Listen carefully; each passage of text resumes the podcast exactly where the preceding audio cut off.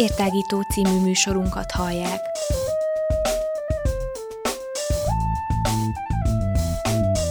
A Rádióér online hosszán tágítjuk a tudás erejét.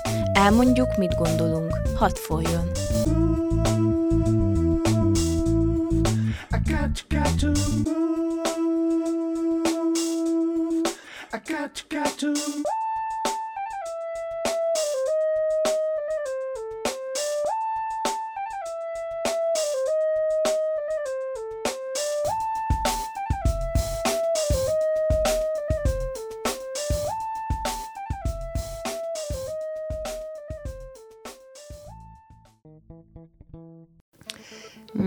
Szeretettel köszöntök, Rupácsi Judit Csilla a mikrofon mögött, de nem vagyok itt egyedül a stúdióba, itt ül velem kedves kollégám, Lenkár Péter. Üdvözöllek, Péter! Sziasztok, hello! És Kis Lóri.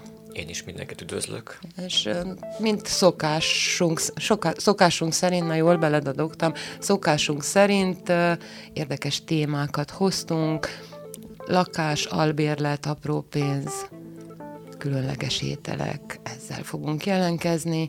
Hallgassatok bennünket, ne felejtsétek el megkeresni a Facebook oldalunkat és a YouTube csatornánkat, oda szabad feliratkozni is akár, ott lehet bennünket hallgatni, és természetesen maradt a reggeli egy órás hírműsorunk, amit minden nap élőben meg lehet hallgatni, ugyancsak itt az interneten, érhangja.ru per rádió oldalra kattintva, Úgyhogy kezdjük, fiúk.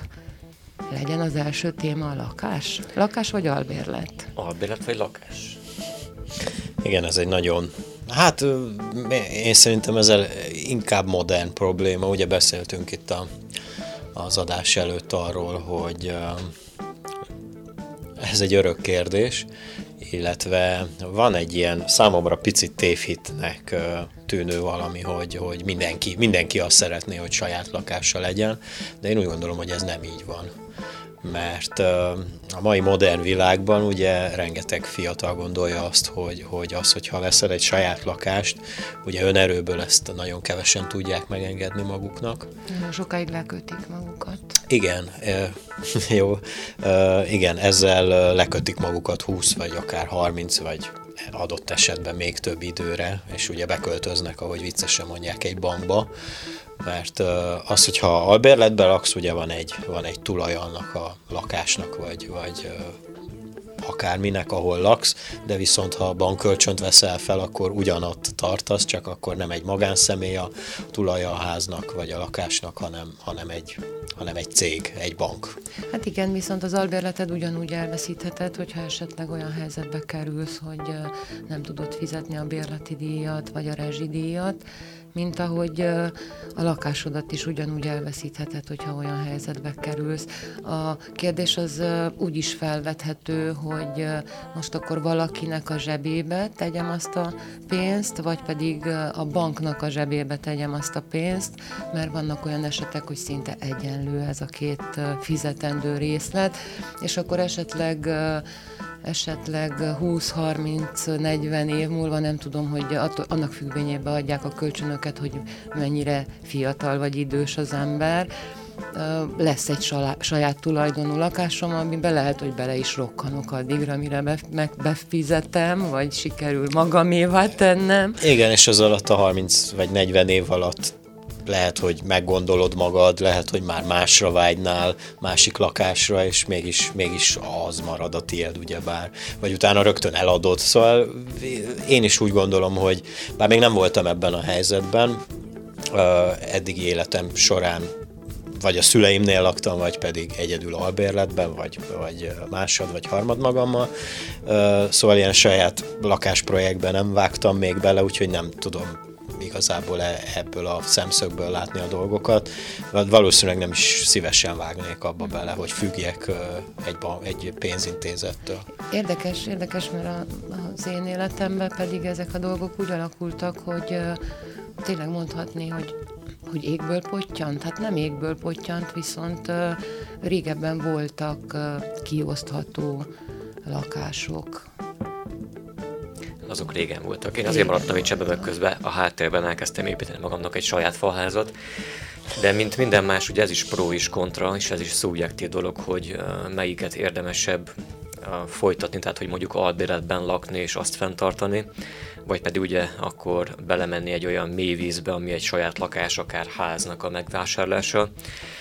A pro és a kontra pedig nem csak hogy szubjektív dolog nyilván a megítélése, hanem esetenként is változhat, hogy kinek mi az élet célja. Tehát, hogy most neked, ha mondjuk egyedülálló ember vagy, akkor lehet, hogy abban megéri csak egy albéletet fenntartani.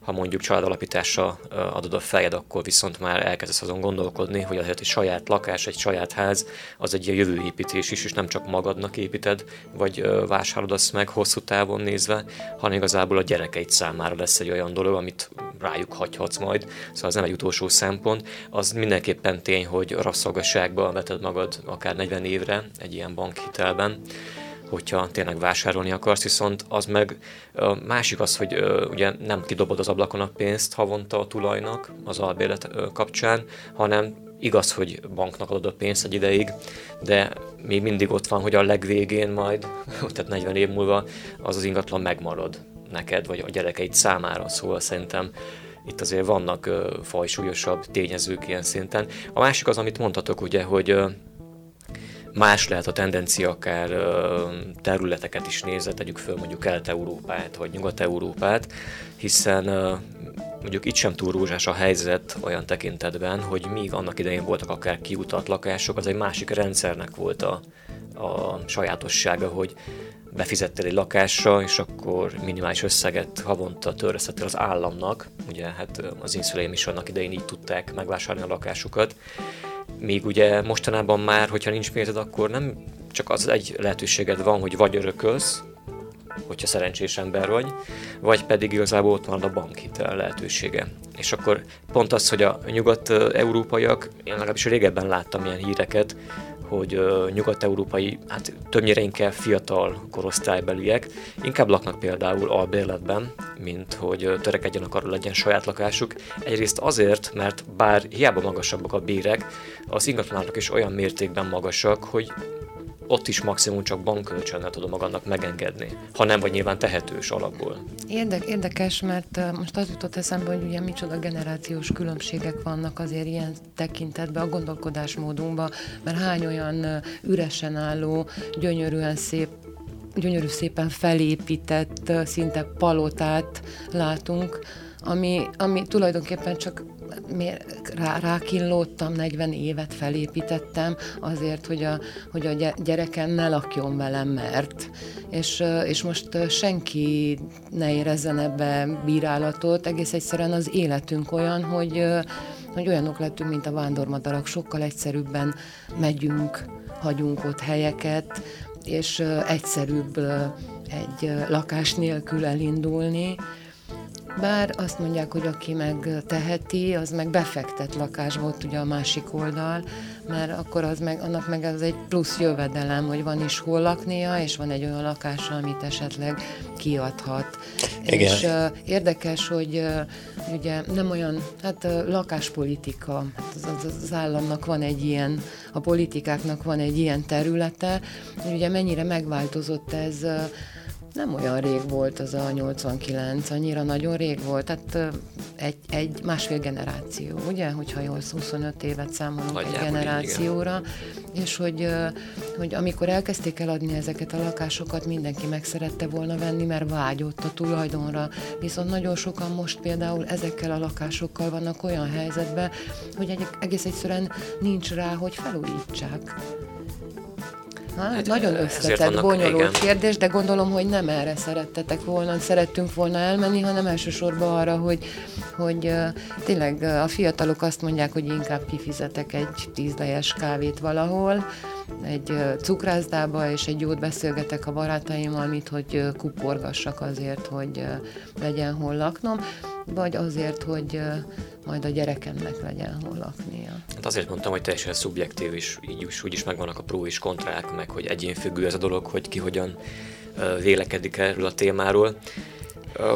Igen, mondjon. Egészen, egészen biztos rálátásom nincs a dologra, de ha jól tudom, akkor például vannak olyan országok, ahol úgy működik, hogyha veszel egy házat, és veszel hitelt, és azon a házon valamit építesz még, javítod a komfortját, vagy, uh, vagy hozzátoldasz, vagy felépítesz egy műhelyt az udvarodon, akkor az nem úgy adják a kölcsönt, hogy az beleszámít a háznak az értékébe. Szóval, hogyha olyan helyzetbe kerülsz, hogy, hogy a, a, felúj, a ház nem évül el, mint itt, hogy akkor lakod 20 évig, akkor kevesebbet ér, hanem 20 évig lakod, akkor az mindig többet ér.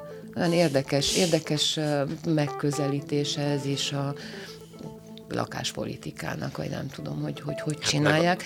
Ahogy mondta Péter is, ugye, hát ez egy, vagy nem is tudom, te mondtad akár, hogy ez egy biznisz is lényegében egy üzletág. Ez egy hosszú távú befektetés is lehet, igen. Arra nézve akár, hogyha mondjuk rendelkezel több ingatlannal, akkor nyilván ki tudod őket adni, tehát ez egy bevételi forrásnak is tekinthető. És ez ugye nem új keletű dolog, hiszen tudjuk már ezelőtt száz évvel is történt, vagy voltak olyanok, vagy korábban, hogy akár bérházaknak volt egy tulaja, és akkor ki voltak adva a lakások X lakószámnak, tehát hogy családok éltek nagy bérházakban ilyen módon, és fizették lényegében az albérletet úgyhogy ez nem egy újdonság. Hát meg mehetünk még egy kicsit vissza az időbe, ha már így úgyis időutazásba kezdtünk visszafele, de volt olyan, hogy a, a cselédségnek külön lakása volt, amit a földes úr biztosított, ugye a zselléreknek például, vagy nem is tudom, ami ugyanígy a munkádért kaptál a lakhatást.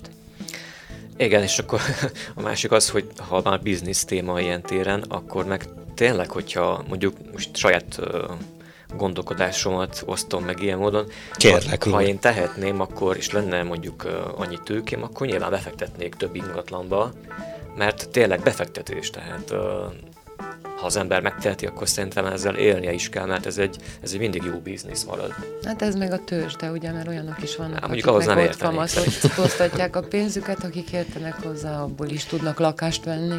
Találtam itt egy cikket, még itt nagyon sokat beszéltetek, és én itt csendben hallgattam, hogy egy lakástulajdonos fejti ki itt a véleményét, és mindkét szemszöghöz ír, ír pluszokat, meg mínuszokat is, tehát hogy ugye Lórival azon a szinten egyetértek, hogy nem feltétlenül saját magadra kell csak gondolj, vagy, vagy a párodra, hanem a jövődre is.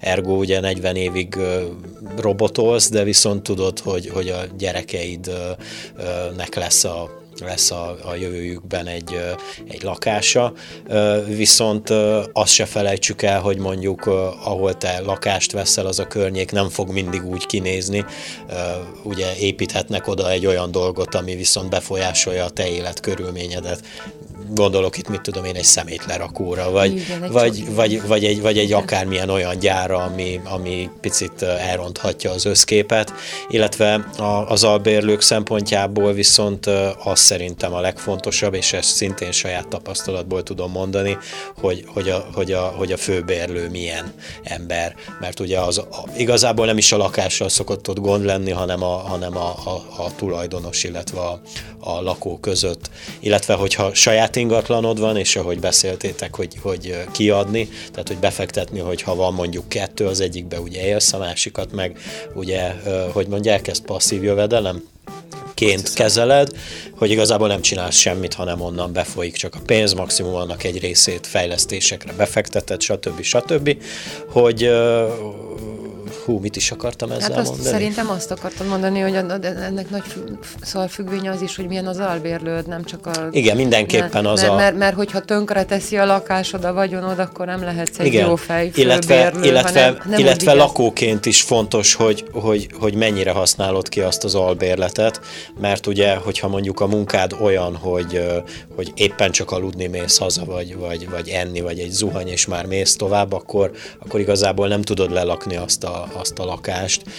A másik szempontból a saját lakással meg ugye azt se felejtsük el, hogy, hogy ahogy ti is mondtátok, hogy régen azért az emberek megszülettek egy adott faluba, városba, nem az volt a tendencia, hogy elköltöztek, aztán más helyen kaptak munkát, manapság meg ezt se felejtsük el, hogy te befektetsz egy 40 évre egy lakásra, de mondjuk a munkahelyed megváltozik, és nem csak 10-20-30 kilométerre kell minden nap el, el, el hagyd a lakást, hanem tényleg más városba kell költöző a munkád. Hát igen, de még abban az esetben is a lakásodat megmarad az adott helyen, ahonnan elköltözöl, és akár kiadhatod, hogyha te elköltözöl, tegyük föl. Tehát mi mindig ö, ott van egy biztos pontod, ahova akár visszamehetsz, vagy akár kiadhatod, vagy akár el is adhatod, ha úgy gondolod. Tehát, hogy ez nem hiszem olyan mértékben ö, gátló tényező lenne. De ha már saját lakás, akkor miért add el? Tehát, jó, értem, értem én, hogy mit mondasz, nem... Igazándiból ez a, ez a munkahely meglakás, vagy munka lehetőség meglakás, összefüggés, gondolkodhatnának a nagy koncernek, vagy a nagyobb vállalatok, hogy akkor a dolgozóinak biztos. Á, szerintem lakás, biztos ugyanúgy, van ilyen, biztos van ilyen, nem? Tehát, hogyha van egy nagy mamut vállalat, akkor biztos... Ott van leg, legényszálló, vagy nem van, tudom, de hát az, az nem egy örök élet hogy nem egy örök biztonság, de van egyáltalán örök biztonság? Vagy elég, hogyha fedél van a fejed fölött. De azt tudjátok, hogy mennyi a minimális ö, ö, lakásnak nevezhető, te, meg milyen a minimális lakásnak nevezhető akármi? A területe? A területe, igen. 30 négyzet. 6, 6 négyzet, 6, 6 négyzetméter, ez a, ez a legalja, 6 négyzetméter, és kell legyen rajta egy ablak vagy egy ajtó. Szóval fedél, 6 négyzetméter, és vagy egy ablak vagy, vagy egy ajtó, ajtó, nem és mind a kettő? Már Elég nem egy ablak? feltétlenül, vagy egy hát, ajtó, vagy ablak kell legyen. vagy ugyanaz, igen. igen. Ablak esetében. Igen. Elég csak egy igen, ablak. Igen, és ez, ez, ez már lakásnak, lakásnak nevezhető. Hát igen, vannak ilyen példák egyébként. Itt Romániában is tudjuk, hogy vannak átalakított, úgymond szárítókból. Igen, pont ezt akartam mondani. Még sok esetben nem nagyon haladják meg ezt a 6 négyzetmétert és uh, mondjuk láttam olyat is, amelyik uh, úgy pontra volt téve, hogy még meglepődtem rajta, hogy ez most komoly, tehát uh, garzont úgy már láttam szépen karbantartva, felújítva, de ilyen szállítóval kialkotott lakás nagyon meglep lakás, tehát hogy ott meglepődtem lyukat, hát hogy... Igazándiból, igazándiból, ahogy mondtad, ha egyedül van az ember, akkor egy 6 négyzetméteren el van tulajdonképpen. Hát igen, meg ugye, eljár, meg ugye azt se felejtsük el. esetleg. Azt se fel. Hát igen, jó, nagy de... bulikat szervezel a 6 négyzetméteren. Nem, nem tud szervezni, viszont... Viszont azt se felejtsük el, hogy berendezni is lehet úgy 6 négyzetmétert, hogy, hogy ott el, el lehessen ketten is akár férni. Meg, Illetve ugye egy, egy egész iparág épül erre a lakberendezés, az Igen. manapság már egy, egy olyan jól kereső szakma, hogy, hogy én csak nézem, tehát el sem tudom képzelni, hogy ez hogy működik. És akkor még van egy, van egy része ennek a lakásnak, ha már úgyis lakunk, igaz, hogy lakás versus albérlet volt a témánk, de hogy ugye az utóbbi időben milyen felkapott az energiatakarékos házak, és egyre inkább olyan technológiákat alkalmaznak, meg úgy építik a házakat, hogy energiatakarékosak legyenek, meg ne bocsássanak. Hát igen, csak oda már nem 40, 40 év banki hitel, hanem 80 év banki hitel hát, kell. 180. Igen, igen, és akkor, és akkor nem lakást hagysz a, a jövődre, hanem bankhitelt. És akkor igen, és, és ugye annak is, annak is függvénye ez, hogy saját tulajdon vagy albérlet, hogy a világ éppen melyik részén, vagy lakós. Igen, amúgy jó, hogy említed ezt a, a zöld ház kategóriát, mm, vagy ezeket azt hiszem nevezik talán aktív házaknak, passzív, vagy passzív, passzív bocsánat, passzív, passzív házaknak. Házak, Határeset, igen, vagy, vagy zöld házaknak.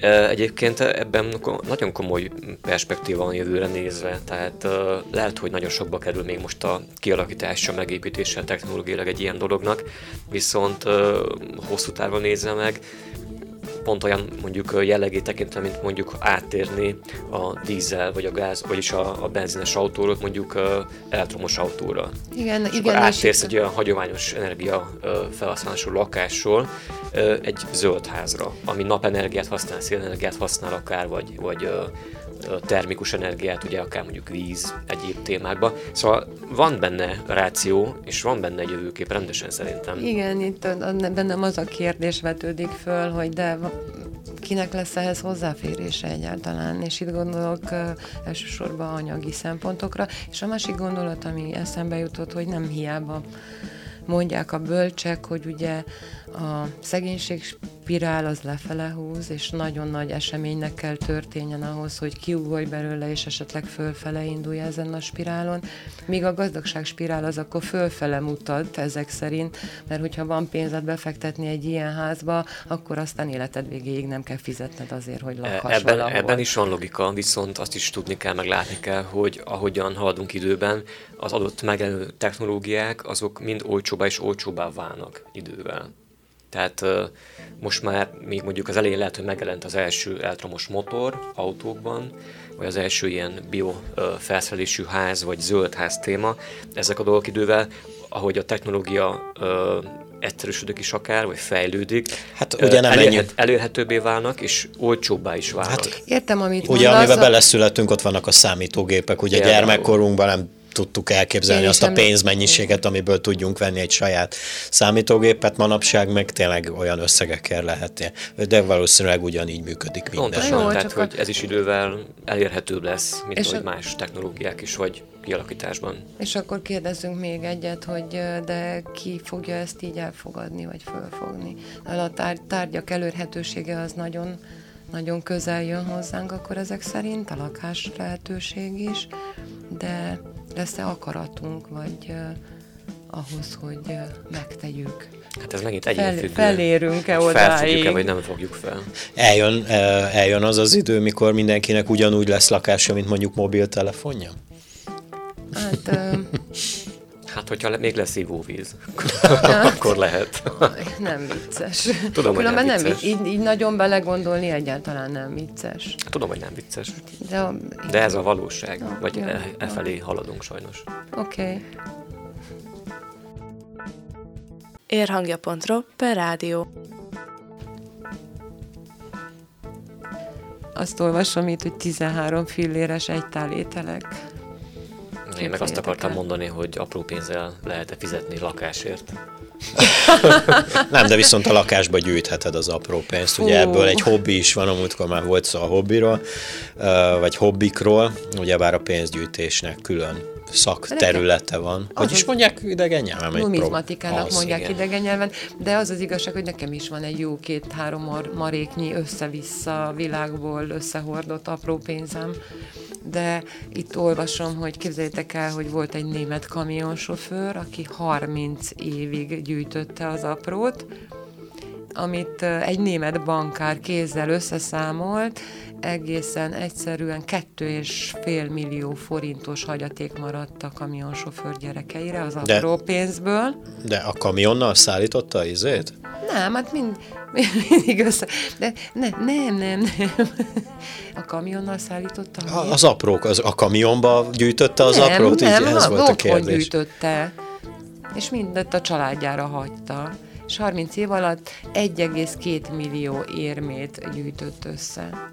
Szóval képzeljétek el, 1,2 millió érmét gyűjtött össze, amelyek összesen két és fél tonnát nyomtak, és csak a baj volt a családnak az érmékkel, mert ugye kamionnal kellett, tehát nem a kamionba gyűjtötte össze, de kamionnal kellett beszállítani a bankba, ott viszont nem tudták géppel számolni a gyűjteményt, mert az érmék összeragadtak, vagy koszosak voltak, és végül Wolfgang Kemellit, a Német Szövetségi Bank alkalmazottja kézzel számolta meg 6 hónapon keresztül, mind a 8000 eurónyi pénz átment a kezén. Pont ezt akartam kérdezni, hogy ez még a márka, vagy már, a, vagy már az Nem, euró márka korszakában? Volt, márka volt, már, márka, márka volt.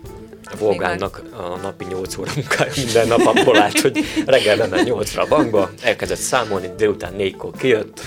És kapott külön irodát is, mert valószínű, hogy itt tároltak. Aztán... Szegény Wolfgang. De amúgy ez a hír is tökéletesen mutatja azt, ami, amit én személy szerint gondolok erről az apró pénz nevű intézményről. Számomra én úgy gondolom, hogy ez egy tök felesleges dolog, ez, ez, ezt, hogy ezt így bevezetik. Tudom, hogy régen inkább az volt a menő, vagyis hát inkább apró pénzeket, tehát érméket gyártottak és azzal fizettek, de ezt most tényleg nagyon régre gondolok. Manapság szerintem vagy legalábbis azért nem szerethetem az aprót, mert hogy, mert hogy igazából elveszti a, a fizetőeszköz a, a hitelét. Most ez így e, e, elég érdekesen hangzik, hogy a pénz elveszti a hitelét, tehát hogy számomra nem hiteles az a, az a, az a tízban is, vagy az a, az, az ötban is, mert, mert igazából nem ér semmit, tehát semmit nem tudsz venni belőle, illetve csak arra jó, hogyha viszont nincs, akkor meg nem adják oda az, a, azt az árut, amit meg szeretnél venni, tehát egy tök felesleges dolog. Én általában én azt a rendszert vezettem be amúgy pár évvel ezelőtt, hogy, hogy ami 50 baninál kisebb, én azt ott is szoktam hagyni. És vannak olyan helyek, ahova úgy többször visszajárok vásárolni, ahol ezt tudják rólam, és már fel is kerekítenek, illetve visszafele. Tehát, hogyha, hogyha ők kell visszaadjanak, akkor én ott hagyom, viszont ha én kell ö, ö, maradok le, mit tudom én, 20 banival, akkor már nem kérik tőlem. Igen, Tehát ez így kiegyenlítődik, illetve senki ne gondolja azt, hogyha Wolfgang mondjuk egy különös példa, vagy nem ő a bankos csávó a volt, akkor a másik, volt, akkor a másik a kamionos, az nem hogy, hogy, hogy az azért nagyon ritka, hogy, hogy tényleg azokból a nagyon apró pénzekből gyűjts össze annyi, egy akkora összeget, ami bármire jó. Milyen érdekes, mert most eszembe jut még a hét krajcár is, hogy az, az azért mennyi, mi, micsoda világot éltek akkor mind, biztos mindenki elolvasta legalább egyszer, vagy hallott róla, hogy milyen nehezen szedte össze a szappanra valót. Igen, és a... nekem meg eszembe akkor erről a dologról egy, hogy igen, összegyűjtöd az aprót is, úgy fizetsz ki valamit, vagy hasonló. Én egy időben csináltam egyébként azt konkrétan, hogy nem csak 50 is sokat, hanem 10 is sokat is gyűjtöttem egy, nem tudom, hát nem éppen pelsre volt, hanem egy befűtes üveg talán, és volt, hogy azt hiszem kb. három hónapokig gyűjtöttem úgy, de nem teljesen tudatosan, hanem hogyha hazamentem és éppen vásárolni voltam, maradt valami apró, beletettem. Tehát, hogy annyi. És addig-addig, tehát az első alkalom úgy alakult, hogy egy után már megtelt ez a befűtes üveg, ami kb. 7 decis volt, megszámoltam, hogy mennyi pénz van benne, és pont kijött egy gázpalasznak az ára. És akkor abból vettem meg. Persze előtte elvittem egy boltba beváltani az aprót, örömmel beváltották, és akkor papír pénzért, vagy hát az olyan műanyag pénzért megrendeltem egy gázpalacot, és ezt megismételtem aztán még vagy háromszor, négyszer. Tehát igazából úgy adtam ki pénzt a zsebemből, hogy észre sem vettem mondjuk egy ilyen esetben, tehát nem terhelt meg annyira. Hát Ez pedig ugyanannyit példa. fizettél ki, azt tudod? Igen, de nem vettem úgy észre, hogy akkor hú, most éppen kifolyott a gázpalack, és akkor gyorsan meg kell rendelni azt az 50 lejből, vagy valamiből, hanem nekem ott össze volt gyűlve annyi apróm, és akkor hú, de jó, hogy ott van az az apró, mert amúgy fölösleges, hogy ott van ilyen téren, viszont ekkor meg jól jött nagyon. Igen, olyan érdekes ez, mert ugye azt mondod, hogy, hogy az az öt bani nem számít, meg ne terhelje a zsebed, viszont képzeld el, ha van egy olyan hely, ahol, itt tudom én, két millióan fordulnak meg egy nap, és mindenki ott, hagy, ott hagy öt banit, az azért már tetemes pénzt jelent. Hát de, hát de hagyja ott, tehát igazából nem, a, nem, a, nem az eladót ö, ö, bántom én ezzel, hogy egyszerűen a, az egész rendszer van szerintem feleslegesen kitalálva ezzel a, ezzel a pénzérmés rendszerrel. Tehát egyszerűen a, a, az árak kitalálása, vagy, a, vagy az egészet le, lehetne ezt egyszerűbben, de valószínűleg azért van ez kitalálva, hogy, hogy hagyják ott azt hogy az öt banit. Ott, igen. És az a, az a gáz, amikor nem, a, nem az kapja meg ezt az öt banit, Jaj, aki, aki ott gürizik, hanem akkor ez még ez még a tőkéhez hozzáadódik. Igen, ezt, ezt ügyes marketingesek régebben nagyon jól kitalálták, mert ugye bár, bárhova elmész, ugye nem látsz olyan árat, hogy valami egy lejbe kerüljön, vagy mondjuk akkor most ne itt legyünk, hanem menjünk külföldre, ugye mindennek a vége 9-esre végződik, van, igen, és akkor már mikor, ahogy te mondtad, igen. valamiből eladnak egy millió darabot, az már, az már ugye egy millió Vissza visszatérve az egy, egy valami. Volt olyan ismerősöm, aki import szegfűt árult, és egy, egy forintot tett rá haszonként, de eladott egy nap egy millió darabot.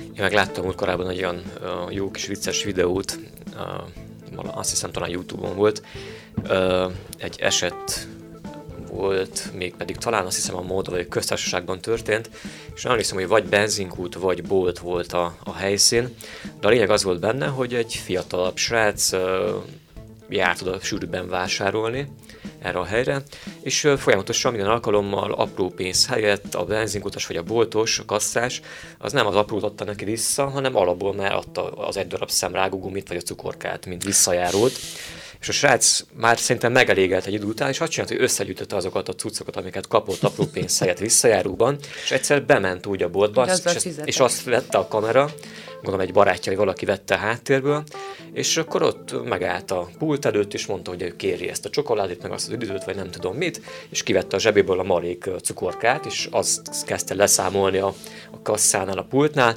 és a kasszás csak így nézett rá, és így nem tudta, hogy mit akar a másik, a vásárló, és akkor mondta neki a srác, hogy hát ezeket igazából önöktől kaptam visszajáróként, ezzel akarok most fizetni, mert hogy ez pénzérték.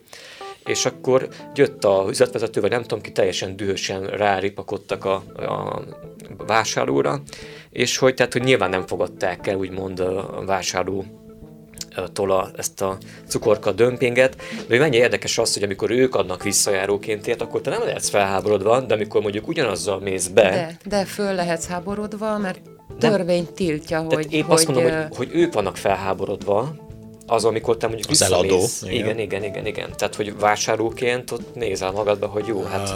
egyszer megérted, hogy mondjuk nincs éppen visszajárója apróként, és kapsz egy cukorkát, vagy egy rágót helyette. De ezt elutasíthatod. El, hogyha akarod, igen. De akkor, és kötelesek De akkor ugyanakkor, hogyha én megyek egy cukorkába, akkor hat fizessek én azzal már, hogyha ők ilyen Igen, igazából hozzá. ezzel a rendszerrel az a probléma, hogy annyira, annyira uh, megszokottá vált, hogy már meg se kérdik, tehát lehet ezt, lehet ezt jól csinálni szerintem, mikor tényleg elmagyarázod a Persze egy szupermarketbe, ahol naponta, akkor maradjunk az egy milliónál, egy millió ember fordul meg, akkor elég nehéz mindenkinek elmagyarázni, hogy kedves uram vagy hölgyem, sajnos nem tudok visszaadni, és akkor esetleg annak az ellenértékében adhatok-e egy rágógumét, vagy egy csomag gyufát, tehát el lehet ezt egyszer-kétszer magyarázni, de egy idő után valószínűleg, hogy csak engem is az zavar, mikor meg, meg se kérdezik, hanem, hanem, hanem oda tesznek egy, egy, mit tudom én, egy cukorkát, és akkor nézem, hogy... Én azért de, szoktam mondani, ha megkérdezik, hogy nem. Igen, nem, igen. nem kérek rágógumét, De ez az, hogy nem kérdezik cukorkát, meg, valószínűleg Lóri videójában is ez volt a, ez volt a, a dühítő Igen, az úriembernek. És itt, és itt bejön a kamionsofőrünk bűne, aki összegyűjtötte azt a rengeteg aprót, mert állítólag Európa szerte egy milliárd eurót is elérheti az alvó forgalomban lévő apró pénz, az azért már tetemes. Úgyhogy nem azért nincs apró pénz, mert nincs apró pénz, hanem mert úgy gondoljuk, hogy az a, az egy, az az ötban is, vagy egyban is, vagy mit tudom én, a legkisebb pénz, az annyira értéktelen, hogy hogy elfeledkezünk róla. Akkor ezen túl tényleg át lehet nevezni alvó pénzre az apró pénzt, nem? Én jól hangzanak. Hát igen, lehet. Én csak is alvó pénzed. E, viszont... ráadásul, ráadásul ugye rengeteg uh, többletkiadásba kerül az államnak, mert uh, Á, valószínűleg kell. megéri ott valakinek ezt, uh, ezt ki is nyomtatni, vagy veretni, vagy nem tudom, hogy hogy mondták régen igen, az érmeverést. Uh, visszatérve még egy picit, hogy én mindenképpen a, a, a hazai valutára gondolok, tehát az itthoni fizetőeszközre, mert például Pesten járva, ugye szoktam ott megfordulni, viszont azzal elég nehéz szembesülni, mikor rájössz, hogy a, hogy a forint apró az viszont ér is valamit, vagy, vagy mondjam, jobban, jobban tudod kezelni, nem beszélve aztán meg már az euróról, hogy annak azért van értéke, mikor ott van a zsebedbe apróba, mit tudom én, 40 cent, vagy, vagy, vagy akármennyi. Vagy 200 forint. Hát igen, igen, igen, igen, igen, igen. Hát az is keveset ér most már. Hát, Mióta mint az 5 forintos. Hát igen. Van még 5 forintos? Van. Nem vonták még ki a forgalomból? Még van, igen. No, hát igen, meg érdekes, amikor ugye kivonnak egy-egy pénzt a forgalomból, és akkor másikat, szóval másképp. Egy forintos már régen nincs például. Vagyis igen, egy forintos. Filléresek meg már még régebben nincsenek, azért képzeljétek el a filléres világ, világot, milyen az is úgy, hogy itt ugye még forgalom van, nem csak a 10-ban is nyilván, hanem az 5-ban is is, de azt meg már van, hogy nem fogadják el, hogy boltban akarsz vele. Én jártam úgy egyébként, hogy... Hát ne, ne hagyd magad. Mondtam, hogy van egy csomó apróm, és hát nem egy csomó apróm, de mondjuk volt, tegyük föl, két lejem apróban, és akkor volt közötte 5-ban is, is, meg 10-ban is, meg 50-ban is, és akkor mondta a hölgy, hogy hát az 5-ban is egyszerűen nem tudja elfogadni, mert neki nem váltja be a bank már. Hát olyan nincs szerintem. Ja, akkor mondtam neki, szerintem mellé de beszélt. Neki, hát lehetséges, hogy mellé beszélés is volt benne. Az lehet viszont, hogy nem minden bank váltja be. És aztán mondta neki, hogy menjen el a Nemzeti Bankhoz. Várdon van ugye Román Nemzeti Bank épület, és ott be kell, hogy váltsák. Tehát ők törvény a forga, által a forgalomban, lévő, a forgalomban lévő pénzt minden banknak kötelessége beváltani, igen, és igen, minden kereskedelmi egységnek kötelessége elfogadni. Vagy kivonták a forgalomból az ötben Nem, nem, nem, tehát forgalomban van, de általában az van, hogy nem mindenhol váltják be. Uh-huh. Na meg attól is függ, hogy az apró pénz milyen szépségű, mert azért vannak nagyon szép apró pénzek, amiből akár ki, kilukasztva, megrongálva a nemzeti vagyont, akár medálokat vagy karkötőket lehet De most nem a lejapróra gondol szerintem. Nem, hát Végül is a, a román pénz szerintem nem egy csúnya pénz, a papírpénzünk meg, meg minőségileg egészen jó minőségű, bár apró. Igen. Ugye ez mondjuk kapcsolódhat némileg azért, hogy uh, most már jönnek a hírek lassanként, hogy Románia is ugye át fog majd, vagy át akar térni az euró valutára, és ha jól emlékszem, egy korábbi hírben volt egy olyan, hogy 2026 körül talán tervezik bevezetni vagy 22 és 26 közötti időszakban, mintha. De aztán meg egy újabb másik hír volt, tehát akkor nekünk is lehetne a román eurónk, ugye, hogy most meg Bulgária lehet, még be is fogja előzni ebben Romániát. Igen, állítólag 2022-re, ha minden rendben van, mert ugye mielőtt mielőtt engedélyeznék, hogy bevezesd az eurót, azelőtt van egy ilyen két éves próbaidőszak, hogy megállapítanak egy egy sávot, amiben mozoghat a saját pénznemednek az ingadoz, ár, árpiaci, a piaci árfolyama ingadozása. De akkor azt elképzelnünk, hogy párhuzamosan a két fizetőeszköz működni fog? Tehát mind a hát kettővel lehet fizetni majd? Azt nem tudom, látod. Hát valószínű, hogy mindig így szokott lenni, nem? Amikor visszavonnak egy fizetőeszközt, akkor mindig van egy ilyen türelmi igen, időszak. Igen, igen jól emlékszem, 2007-ben ugyebár az Unióba belépéskor vágták le azt a 4 0 mert ugye elég gyenge volt a román lej, és ezzel szerették volna egyensúlyba hozni, és ha jól emlékszem, 2005-től 2007-ig forgalomba volt, volt még a, a régi, és ugyan úgy voltak kiírva az árak, hogy a régi is, meg ugye ezt manapság, manapság is, is használják, használják nagyon igen, sokan. és néha nem érti az ember, hogy akkor most ez mennyi, főleg egy külföldről ide szabadultnak, hogyha ott a kezébe a tíz lejes, és azt mondod neki, hogy mennyi? Százezer lej? Százezer lej, akkor nézd rád. Hát, vagy mit tudom én, mennyi fizetést kapsz? 26 milliót. Hű, igen,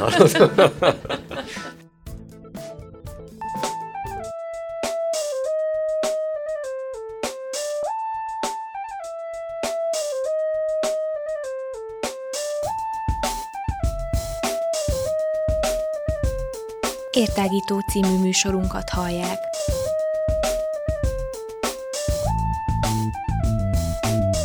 A Rádióér online hosszán tágítjuk a tudás erejét. Elmondjuk, mit gondolunk. Hadd folyjon!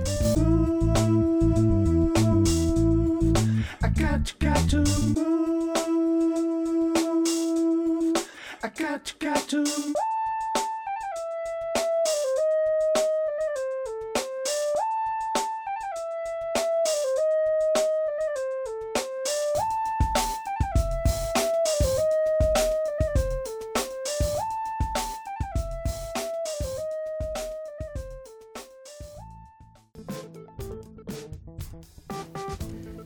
A kérdésem az így hangzik, hogy ettetek-e már balut? A micsodát? De balut. Így hívják az ételt, amit itt találtam. De nem a medve a dzsungel könyvéből. nem, nem, nem. Képzeljétek el, ez egy kifejlett kacsaembrió megfőzve, amit Dél-Kelet-Ázsiában fogyasztanak gyakran a Fülöp-szigeteken és Vietnámban rendszerint reggelire eszik a kacsaembriót. Ö, igen, így már amúgy rémlik, láttam egy ö, dogfilmet a múltkorában, ami pont, hogy hasonló témát tagat, és tényleg benne volt a, hát nem tudom, hogy hogyan hogy főzik azt a tojást, vagy nem? Igen, vagy hogy igen, a tojás, benne van a... fejlődik, egyszerűen csak megfőzik, és már eheti is, akinek bírja a gyomra, lehántod róla a tojáshéjat, és visszanéz két kis lábacska, rosszabb esetben két kis szemecske, hogy a, a tányérodból. Hát van egy olyan hát, titka ennek az ételnek, hogy nagyon meg kell válogatni azt, hogy mikor használják fel ezeket a tojásokat, mivel ha egy kicsit később főzöd már meg, és úgy fogyasztod el, akkor meg lehet már benne a csőr, meg karmok, meg hasonlók. Az, és az, már fog kell. Hát, igen, de így is mondjuk így is uh, eléggé bizarr ételnek számít. Szerintem nem menjünk ilyen messzire, mert uh, nálunk is uh, vannak ilyen ínyencek, bár hát ezt félve mondanám azokra az emberekre, akik hétköznapi dolgokat nem megfelelően, de ezt így nehéz kijelenteni, mert... Mindenkinek más az igen, igen, igen, igen, igen, igen. Mondjuk... Csak kicsit furcsa hangzik, mert mondjuk ezer emberből egy eszik mondjuk nutellás kenyeret, uh, uh, milyen uborka az kovászos uborkával például. Én sem bírom a zsíros kenyeret cukorral. Igen, vannak ezek a, ezek a már elfogadott valamilyen szinten furcsa evők. Én emlékszem konkrétan, hogy mikor történt velem ez az első ilyen szembesülés, mikor egy gyermekkori barátomat ö, ö, szüleim távol létében áthívtam focizás után ö, egyik kedvenc ételemet meg, megosztani vele, ez pedig a káposztás kocka volt, amit én jól megsózva és jól megborsozva szeretem, ő pedig a, a, a cukortartót kérte, és így néztem, hogy normális vagy? Igen, igen, igen. hogy mi történt veled. Igen, igen, igen. Hát igen. De említette Csilla például a, a dinnyét kenyérrel a kategória. Én, én általában is... a gyümölcsöt uh, szeretem kenyérrel lenni. Vagy szőlőt uh, zsíros kenyérrel Igen, van, aki nagyon finom. például. Á, vagy, a, vagy az egyszerű, egyszerű uh, húslevest is kenyérrel leszik. Azt nem bírnám. Hát igen, igen, igen, igen. Nekem a nagymamám ette úgy, ahogy mesélitek most a dinnyét például kenyérrel. Én, én meg, tudom én meg el se tudna. Jézus, atya Isten. ismerek, ismerek egyébként valakit, aki mindenhez szalonnát evett. Tehát bármilyen ételt fogyasztott, szalonnát evett mellé. Mondjuk erre én is képesnek érzem magamban, nem próbáltam még minden étel mellé, mert mondjuk tényleg, rántott hús szalonnával még nem evett, próbáltam. Étes süteményt evett, amellé is uh, csipegetett szalonnát. Tehát, hogy egyszerűen minden étkezésnél, és minden fajta ételzel szalonnát. Én mikor láttam először nem hittem el, hogy azt hittem, hogy csak hülyéskedik. De úgy mondta, hogy ez nem hülyeség tényleg, tehát hogy a felesége is ki volt egy ideg akadva rá, de aztán megszokta, és hát Kezdve mennyi szalonna fogyott el egy évben?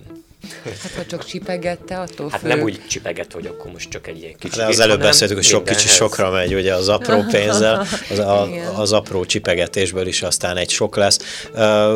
Én nem tudom, ti hogy vagytok vele, én, én eléggé válogatós voltam inkább gyerekkoromban, de mai napig megmaradtak azért olyan dolgok, amiket valahogy nem tudom elképzelni, hogy megegyek. Másnak az a furcsa, ugyebár.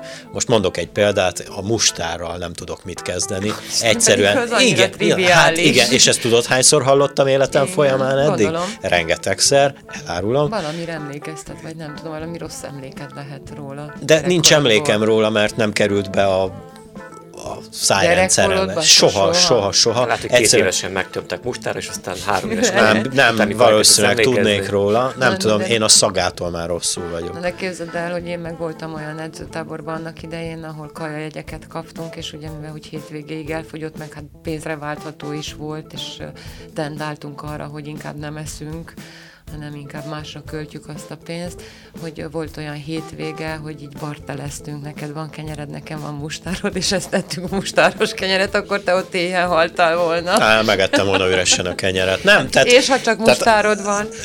Jó, most a rádió hallgatók nem látnak engem, de azért nem tűnök egy, egy sovány embernek, szóval megélek én a jég hátán is, tehát nem feltétlenül igényli a szervezetem, hogy mustárt vigyek bele. Amúgy igen, ahogy említettük itt... Uh, és elárulom még, bocsánat, igen. és én túlépnék a mustáron, mert beszélni is itt akkor... Az ideje. Igen, hogy például a micset is nagyon jól lehet élvezni nélkül. Különben minden, tehát a kávét is lehet cukorral is, meg cukor nélkül is hát lehet. Számomra csak cukor nélkül lehet, de Na, igen. Tessék, egy időben én is úgy, úgy ittam a, a kávét. kávét. használják, nem? De, jó, józanodásra? És filozófiát is gyártottam ahhoz, hogy miért iszom cukor nélkül a kávét, mert így az élet legalább édesnek tűnt. Na de ahány ház, annyi szokás, így is mondják ezt, tehát hogy ahány kultúra, ahány konyha, annyi fajta étel, amivel találkozhatunk, vagy amit akár kóstolhatunk világszerte.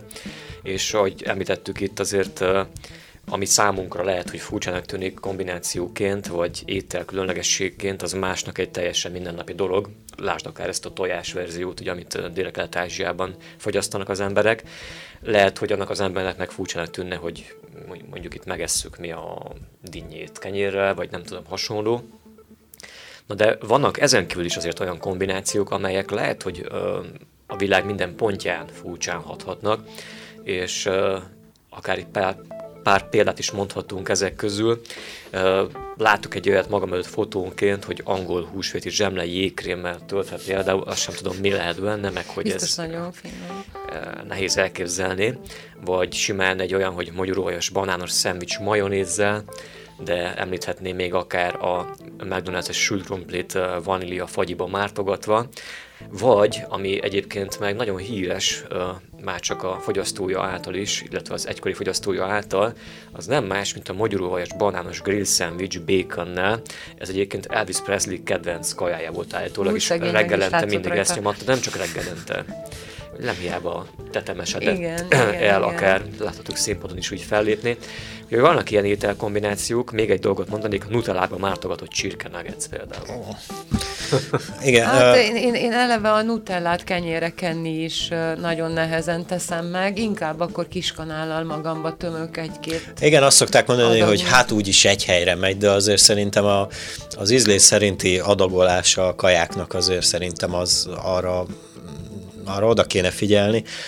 Nem tudom, ti hogy vagytok vele, ha már az apró pénzes filozófiámat kifejtettem ebben az adásban, akkor az étellel való filozófiámat is, például ami édes, az számomra nem étel, valahogy így gondolom. Ugye közkedveltek a, a gyümölcslevesek, de én azt valahogy nem tudom ebédre megenni, hanem ebéd után esetleg eszek egy, tá, egy tál, mit tudom én, megylevest, de az számomra, számomra Hidegen nem, vagy melegen? A, Hát mindenképpen hideg. Hát, igen, az sem mindegy, hát igen. Akkor te, ha a kontinensre mész, a másik kontinensre mész, akkor mindig Amerika, Kanada, ott, ott mindig magyarázkodnod kell majd, hogy a húshoz ne adjanak olyan édes, ott, ott általában például a húsokat édesen neszik. Igen, igen, ezt, ezt idén, vagy nem idén, hanem tavaly nyáron, vagy hát inkább ősz volt, az már Máltán tapasztaltam. Ott annak ellenére, és mondjuk én is kitaláltam egy filozófiát, hogy miért van, nem találkoztam sóval a tengeren kívül, tehát mindent édesen esznek szinte, mondjuk ez így túlzás kijelenteni, hogy édesen esznek, de mindennek van egy ilyen édeskés íze, gondolom, hogy azért, hogy ezzel ellensúlyozzák a, a tenger felől jövő, ugye, a, mert ez jön. A levegőnek a pár, pár sótartalma, igen, igen, igen, igen, mhm. igen. Valószínűleg nem igénylik úgy a sót, hogy, hogy úgy vigyék be a szervezetbe, hogy az ételt megsózzák, hanem inkább adnak egy ilyen furcsa ízt. Számomra furcsa volt, de finom volt ennek ahol, ellenére. Ahol nem tudtam jól lakni, egy hétig, amíg ott voltam, az, ha jól emlékszem, uh, fú, áj, áj, Prágába Prágában? Hú, pedig ott szerintem nehéz lehet nem jól lakni valahogy. De mi, valahogy mi van ott, ami? Nem, nem, nem íz lett a főztjük, semmiféle. Egy csomó mindent próbáltam, és semmi, semmi nem íz lett. Nagy csülökevők például a csehek, meg ugye, sörkocsinak is vetett, meg krumpli, lehet, káposzta, lehet, hogy hagyományosan de, de, de ne, ne, ne, nem tudom miért, de nem. Mondjuk a csülköt azt szerettem, Na, akkor lehet, hogy ezt rossz helyen jártál. Rossz helyen jártam, igen. Egyébként én meg itthon kóstoltam, illetve hát Romániában pontosabban, tehát nem kell feltétlenül elmenni az államokba. Egy barátom egyszer készített őz gerinc volt, tehát vadhús volt, rizses körettel, és áfonya lekvár volt a húshoz, mert hogy vad ízekről van szó, és abszolút harmóniában voltak ezek az ízek, tehát a, a hús iszonyatosan finom volt, az áfonya szinte szószként hatott ugye mellé, isteni volt a kombináció így, tehát hogy azért vannak olyan édes, akár savanyú, sós kombinációk, nem csak a távol-keleten, vagy akár máshol, Nálunk. Ott meg ugye tudjuk, hogy a távol-keleten meg dívik is azt, hogy akkor a sós, savanyú, savanyú édes, édes, csípős, igen. bármi kombinációk Édes savanyú szósz. Például, nálunk, nálunk hogy is. megvan azon a, a saját harmóniájuk. Nálunk is volt a vasárnapi rántott hús, vagy sült hús, és krumpli püré mellé mindig valamilyen édesmártás, almamártás, vagy megymártás, vagy mit tudom én. Az öcsém az oda volt érte, én nem. De, de, de ez is, ez meg ilyen ahány konyha, annyi szokás, hogy hogy is van. Viszont nagyon sokan el. például a, a sajtokkal is válogatósak. Én, én rettenetesen nagyon szeretem a nagyon büdös és nagyon penészes sajtokat, furcsa Me mód. Még, még arra is vettem, ettem néha, hogyha ott felejtettem egy-egy darab, mit tudom én, valamilyen sajtot a hűtőben nagyon sokáig, vagy valahol, és akkor már nem volt olyan állagú, mint a milyennek megvettem. Saját érlelésű sajtod volt? Igen, saját érlelésű sajtom lett, és azt is hajlandó és képes voltam megkóstolni. Hát igen, ez egy érdekes téma egyébként, hogy ö, olyan ételek, amelyek mondjuk nem túl incsiklandozók az orr hogy mennyire finomak lehetnek ugyanakkor, lásd a büdös sajtok kategóriája, úgyhogy ö, ami büdös lehet, nagyon finom is. ez, ez tényleg így van. És nem is tudom, hogy más ételek kapcsán megvan ez a szag-íz kombináció, lehet, hogy tudtuk talán példákat, nekem most csak ez a sajt jutott eszembe így, de ott az, az tényleg az egy ilyen külön kaszt szinte. Mustáros részemről. Á, jó, az is másik. Nagyon érdekes, mert itt éppen egy sajt van előttem, és ebbe viszont lárvák vannak, és így mozognak is benne. De hallottam már hangyás palacsintáról is. Hát Dél-Amerikában is fogyasztanak rendszeresen rovarokat. Igen, és akkor úgy is, úgy, is tálal, úgy is tálalják a palacsintát, hogy közben így a tányérodon rohangálnak, és sipketeted vissza. Balú biztos nagyon szeretné, de nem ez a Balú, hanem a, a rajzfilmes Balú, igen. A hát Balú kapitány. Száznapos tojás. Azaz, igen. Na tessék. Az is durván néz ki, hogyha valaki rákeres egy fotóra. Szinte már olyan, mint egy, uh, fú, nem is tudom. Hát záp, szegény. Hát, zárnak záp. Zöld a belseje. Hát szinte olyan, fekete, olyan, mint sötét. egy kagyló, mint egy tengeri kagyló. Na például a tengeri herkentyűket én nem, nem szeretem. De van itt, aki tarad, sült tarantulát eszik éppen Kambodzsába, úgyhogy igen, édességként is fogyasztható. És ugye nem menjünk, hát ha már nagyon furcsa ételeknél, meg én, én a ló szalámit se tudnám megenni, vagy a lóhúst sem, de van, ahol kutyát, meg macskát, meg patkányt tesznek, mert van olyan. Van bizony, úgyhogy ilyen a világ is nagyon sokszínű is egyben. Lehet, hogy azért nem árt kóstolgatni néha.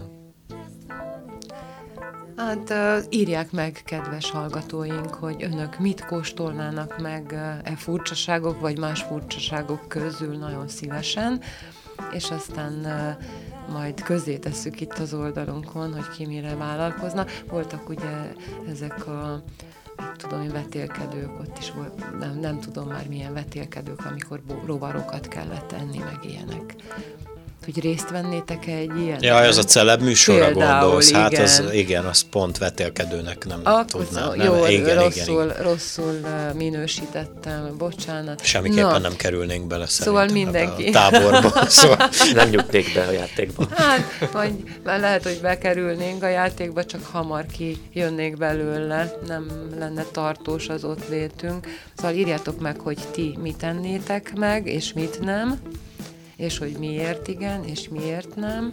Meg lehet írni nekünk a Facebook oldalunkra, vagy a, vagy a honlapunkra is lehet írni, vagy a YouTube csatornánkra is. És akkor maradjatok itt a fiúkkal, én itt hagyom őket, mert hát nem zsírban sportolni, viszont sportolni fognak, és engem kitiltottak ebből a szekcióból. nem vicceltem. Viszont követ, következő alkalomkor találkozunk. érhangja.ru per rádió. Mint a Csilla kolléganőnk említette, mielőtt elbúcsúzott volna, tőletek önöktől, átveszük az uralmat itt Péter kollégámmal, néhány perc erejéig még, hiszen nem másról lesz itt szó, mint a férfi kézilabda VB-ről, illetve annak most már lényegében a, a közép döntőiről, illetve a későbbi mérkőzések eredményeiről, valamint persze szót ejtünk arról is, hogy ki lett a világbajnok győztese, bár ezt lehet, hogy másokan tudják, de mindenképpen érdekességek történtek ezen a férfi kézi VB-n, amelyet ugye, mint uh, tudjátok, vagy tudhatják, ugye Németország és Dánia közösen rendezett meg uh, itt ebben a rövid januári, a rövid januári, inkább hosszú januári időszakban mondhatnám. Igen, kaptunk egy uh bő két hét tömény, tömény kézilabdát, rengeteg mérkőzést láttunk, láthattunk.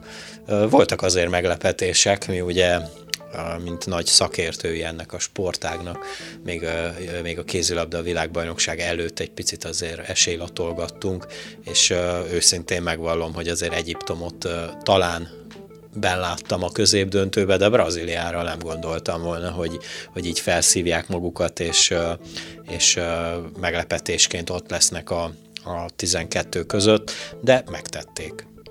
Pontosan is nézzük is meg, hogy ugye hogyan alakultak a középdöntős csoportok. Hát ugye az első csoportban nagy ágyuk voltak zsinórban, ugye Németország, Franciaország, Horvátország, Spanyolország, Brazília és Izland, és lényegében ez volt a, a vég kifejlett is a csoport állását tekintve. Talán nem meglepetés az, hogy az első kettő helyezett ugye Németország és Franciaország lett, az talán kicsit meglepetés lett, hogy nem a franciák nyerték ezt a középdöntő csoportot, de azért hallottunk olyan hangokat is a VB-n, hogy a németeket azért kicsit úgy próbálták tolni, főleg gondolok itt a horvátok elleni meccsükre. Igen, arra én is ki akartam térni. Sajtó, vagy hogy mondják, ezt nyomdafestéket nem tűrő nyilatkozatai voltak a horvát szövetségi kapitánynak a mérkőzés után. Ha jól vagyok értesülve, akkor nem is tették közzé a, a nemzetközi szervezet honlapján ezt ezeket a nyilatkozatokat, nyilatkozatokat, úgyhogy valószínűleg érthető okok miatt tette mindezt. Igen, a, a, az egyik házigazdát picit tolták a bírók, viszont majd kitérünk a dánokra, akik végül is felmosták a padlót az egész mezőnyel, és igazából nem volt szükségük ilyenfajta megmozdulásokra. De maradjunk előbb még az egyes csoportnál, ugye itt azért egy, el, egy elég komoly mezőny gyűlt össze, mint ahogy mondtam az előbb, Brazília picit kilóg, de már nem is emlékszem, hogy ki lett volna. Talán az oroszokkal voltak egy csoportban. Egy picit meglepetés számomra szintén ebbe a csoportba, hogy Izland elvesztette az összes mérkőzését. Ugye pontot se hoztak, ők a horvátokkal és a spanyolokkal jutottak tovább, tőlük mind a kettőtől kikaptak a, a, a, a, a selejtező csoportba, és aztán ugye itt se nagyon tudtak nyerni, hát még a brazilok is előttük végeztek. Le, hát meg, megverték őket, ami számomra picit, picit furcsaság. Tetszett hogy az izlandi csapat, elkaptam azt hiszem két meccsüket is, a, a kapusuk volt szemet gyönyörködtető, egy igazi viking volt, nagy szakállal, hosszú váligérő hajjal és agyon tetovált alkarral. Ő volt az egyetlen talán a mezőnyben, aki rövid ujjúba védett a kapusok közül, de mint ahogy mondtam, nagyon szépen kiegészítette a tetoválással az alkarját. Hát, tehát, hogy nem csípte annyira a labda a karjait a tetoválások miatt.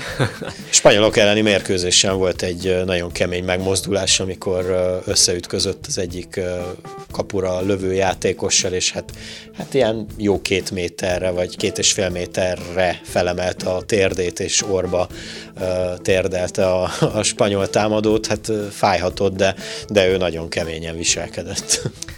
Szóval ez lett a vége az első csoportnak a középdöntőben, tehát Németország csoport elsőként ment tovább, és várt lényegében elődöntőre, és akkor a második helyen pedig a, a korábbi VB győztes, ugye Franciaország jutott tovább, ők is ugye várták az ellenfelüket, mert ugye a másik csoportban ugye szintén azért volt egy, már talán mondhatni három masszív csapat, ugye három skandináv együttesről beszélünk, itt van közöttük ugye Svédország, Norvégia és Dánia is, illetve ugye a két afrikai, akiket már említettél részben, ugye Egyiptom és Tunézia kapott még itt szerepet, valamint itt volt ebben a csoportban ugye Magyarország válogatottja is. Ugye a magyar csapat hozott magával, ha jól emlékszem, talán egy pontot a, az, előső, az előző csoportjából, és hát elég nehéz meccsek vártak ugye a magyar válogatottra, mivel hogy már ugyan korábban játszottak Svédországgal és Tunéziával, így viszont már Egyiptommal. csak, bocsánat, Egyiptommal, így viszont két nagyon el, kemény ellenfél várt rájuk a középdöntőben, mégpedig ugye Dánia és Norvégia, akik azért már addig is mindenkit, ahogy te is mondtad, lesöpörtek maguk elől a pályáról, és itt talán nem is volt meglepetés a, a végső állás ennek a csoportnak, hiszen első helyen végzett Dánia, százszázalékosan, a második helyen Norvégia, aztán következett Svédország, majd Egyiptom, Magyarország és Tunézia, és uh, ugye hát itt már akkor megtudtuk, azt is kialakultak a, az elődöntők és a, a többi helyezési uh, mérkőzések uh, sorrendjei is, hiszen a hetedik helyért játszott egymással ugye Spanyolország és Egyiptom, a spanyolok hozták a meccset, 36-31 győztek, ugye? Itt félidőben még Egyiptom vezetett érdekes módon, ha jól tudom, egy góllal, a második félidőben viszont a spanyolok, hát mond, mond, hát ki is mondom, lemosták az egyiptomiakat, volt, volt olyan, azt hiszem 8 perc is a mérkőzésen, amikor Egyiptom nem is dobott gólt, és akkor a spanyolok nagyon meglógtak, a végére egy picit lazábra engedték, ezzel lett csak 5 gól. És a másik mérkőzés, hogy az ötödik helyért játszottak a svédek, a horvátokkal is jó meccsnek ígérkezett, azért mind a kettő nagyon jó kis masszív játékot uh, produkáló csapat volt a VB-n, és hát nem mondom, hogy meglepetéssel, de lényegében talán kicsit meglepődtünk azon, hogy kikaptak a horvátok, ugye a svédek nyertek 34-28 arányban ezen a mérkőzésen, és aztán pedig már következett tényleg a, a további döm, illetve hát bravúr és dömping a két elődöntőben, mely ugye Dánia Franciaországgal csapott össze, míg Németország Norvégiával játszott. Igen, mondhatjuk tényleg, hogy a, hogy a négy legerősebb került ide be, mondjuk a németek alá egy picit, mint ahogy beszéltünk már korábban, a bírók odafújtak, viszont azt, azt ne felejtsük el, hogy hazai pályán voltak, úgyhogy ezt tökéletességig kihasználták. Itt az elődöntőben viszont már érzékelhető volt a különbség, mármint a norvég és a, és a német válogatott között. Azért én azt mondom, hogy elég sima lett ez, a, ez az elődöntő, bár azért volt ott nagy küzdelem, nem azt vitatom, de azért itt egy hat gólos különbség egy elődöntőbe azért a sok. Na és a másik meccse meg még nagyobb volt a különbség, ugye, és talán ez a meglepőbb eredmény szerintem, hiszen bár Dánia, jól tudom, még soha nem nyert ugye VB címet, viszont a franciák többször is zsinórban most már Hát igen, ők címvédőként érkeztek. Ugye? Úgyhogy mindenképpen nagy esélyekkel indultak már eleve a VB-n, és az, hogy ebben az elődöntőben Dániától kikaptak végül 38-30 arányban, az azért elég kemény pofon lehetett ugye a francia válogatottnak. Igen, elsőre, mikor ugye megláttam én személy szerint ezt a párosítást, azt gondoltam, hogy itt végül is egy nagyon szoros mérkőzés lesz, és max. egy vagy két góllal fog valamelyik csapat tovább jutni. Nem láttam a dánokat ennyire, ennyire nagy különbséggel nyerni. Egy-két gólos győzelem benne volt a pakliba, de így, így ez így nagyon egyértelmű lett. Abszolút jogosan is játszottak végig, tehát úgy érte, hogy jogosan is megérdemelten jutott tovább a, a Dán csapat, ugye, és a harmadik mérkőzésen, ugye, a harmadik helyért a bronzmeccsen ugye Franciaország Németországgal játszott ismét, hiszen ők már találkoztak ugye korábban is, és itt ugye meg a VB címvédője, a francia együttes győzött 26-25 arányban, tehát a németeknek nem jött ki a lépés, már ezek után így sem. Amúgy az egy nagyon drámai győzelem volt a franciáktól, mert időn túl szinte dobták a győztes gólt, és sokáig vaciláltak a játékvezető is, meg, a, meg az, a, az az asztal, ahol a hozzáértők ülnek, hogy végül érvényes a gól, amit a franciák dobtak, és végül megadták, azzal nyerték meg a bronzérmet a franciák. Lehet nekik ez egy picit csalódás, csalódás, de tudod, mindig az a mondás, hogy egy ilyen, egy ilyen négyes döntőben, mikor már csak négy csapat van, mindig a, mindig a harmadik örül jobban aztán, mint a döntő vesztese. Tehát ugye marad számunkra a döntő, melyben Dánia válogatottja Norvégiával csapott össze, tényleg viking háború volt ez. Skandináv csata. Skandináv csata és egy óriási mérkőzésen a, dánok még a norvégot is kiütötték, ugye 31-22 lett a végeredmény. Igen, a Nemzeti Sport főcíme volt az tegnap, vagyis a döntő utáni napon, hogy hogy erődemonstráció, és ez szerintem tökéletesen igaz volt a döntőre.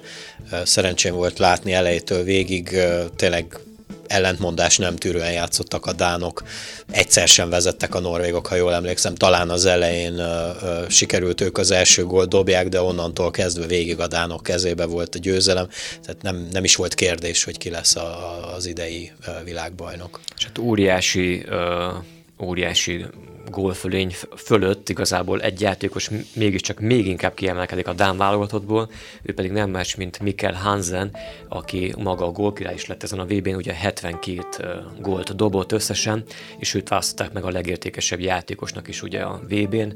És a másik furcsaság, illetve érdekesség még ugye van egy államcsapatunk is, és itt is hát mondhatni, hogy főként ugye a norvégok és a dánok adják a legtöbb játékost, két kivételtől eltekintve, ugye aki egy spanyol jobbszélső Ferran Solé, és a jobbátlő pedig Fabian Wiedeő Németország válogatottja, ugye, és hát a kapus az Niklas Landin, ugye Dániából, az irányító Rasmus Lauge, szintén Dán, a beálló Bjarte Mürhol, Norvégia, a balátlövő Zander Zagossen, aki szintén nagyon nagy sztárnak minősül igazából, tehát ő is a vállán vitte igazából Norvégiát egészen a döntőig, és ha jól tudom, akkor ő korábban volt világ legjobb játékosa is, hogyha nem tévedek. Ugye szintén ugye Norvégről van szó, és balszélsőként egy ugyan Norvég Magnus Jöndá, tehát ez az államcsapat a VB-nek. Nekem csak egy kérdésem lenne, hogy az MVP, vagyis a legértékesebb játékos miért nem tagja az államcsapatnak. Ez egy jó kérdés. ez, ez számomra ö, érdekes, viszont az a másik érdekes tény, hogy nem tudom, hogy ez mennyire kevés a két Dán a, a, a hetesbe, az államcsapatba, és azért érdekes, hogy három Norvég van benne. Igen, nagyon, tehát úgy látszik, hogy kiemelkedőként ott volt ugye Mika Hansen, viszont nem tudott bekerülni a, konkrétan az államcsapatba de nem tudom, ezt, ezt meg kéne kérdezni a szakértőt, hogy ez hogyan lehetséges ilyen formában. És akkor még egy információ konkrétan a VB-ről, ugye hát lett egy VB végeredmény is, amely a teljes mezőnyt taglalja, itt pedig ugye, hát szerintem mondhatjuk azt, hogy büszkék lehetünk arra, hogy Magyarország 10. helyen végzett összesítésben a VB-n, hiszen azért uh, vannak még mögötte olyan csapatok, akár Izland, akár Oroszország, vagy Macedónia, akár Szerbiát is ide sorolnám még, akik azért képviselnek mégiscsak játékerőt ebben a sportágban. Igen, ugye bár ők a hetedik helyre mentek, ami, ha jól tudom, feljogosította volna, mármint a válogatottat az olimpiai kvóta megszerzésére, vagy legalábbis valamilyen torna sejtező tornán való részvételi jogon, így egy picit majd nehezebb lesz kijutni az olimpiára, de szerintem, ahogy már beszéltünk róla, azért ide majd még kell egy kis meló, hogy összeálljon jobban ez a csapat. Picit talán keserű szájízzel jöttek haza a a magyar csapat tagjai, mert ugye a végén egy picit kemény lett, és az, hogy, az, hogy Egyiptom is megelőzte a csapatot, ez valahogy nem volt betervezve, és az az utolsó norvégok elleni nagy csapás az azért fájt így záró mérkőzésként, de szerintem, szerintem nem rossz csapat a magyar sőt még fejlődési idő is van, illetve hát mindenképpen szerintem ez a csapat fejlődni még fog, ugye lékaiakkal, az, lékaival akár az élen, hiszen tudjuk azért fiatal csapatról van szó, még össze kell forniuk, illetve mindenképpen türelemmel kell feléjük lennünk. Na de akkor ennyi lett volna igazából a sportos rovatunk ebben a mai értágítóban. Mindenképpen lesz még máskor is szó a sportról másodásainkban, mint ahogy egyéb témákat is tagolunk majd, hiszen megtalálhatóak az adásaink, interjúink, beszélgetéseink YouTube csatornánkon, ahova most is simán fel lehet iratkozni, néhány kattintást igényel csak az egész dolog, valamint ott is lehet kommentelni, véleményt formálni velünk kapcsolatban, témáinkkal kapcsolatban, ugyanúgy, mint ahogy Facebook oldalunkon is lehet bennünket követni, megosztani velünk bármilyen infót, témát, gondolatot, ami akár benneteket is érdekelne a későbbiekben. Úgyhogy én köszönöm a figyelmet, viszont hallásra. Sziasztok!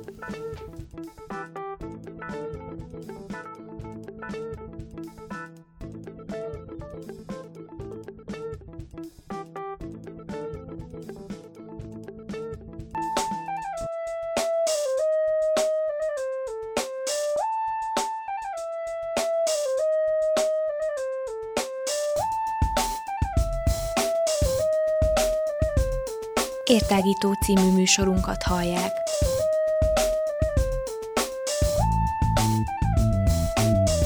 A Rádióér online hosszán tágítjuk a tudás erejét. Elmondjuk, mit gondolunk. Hadd folyjon!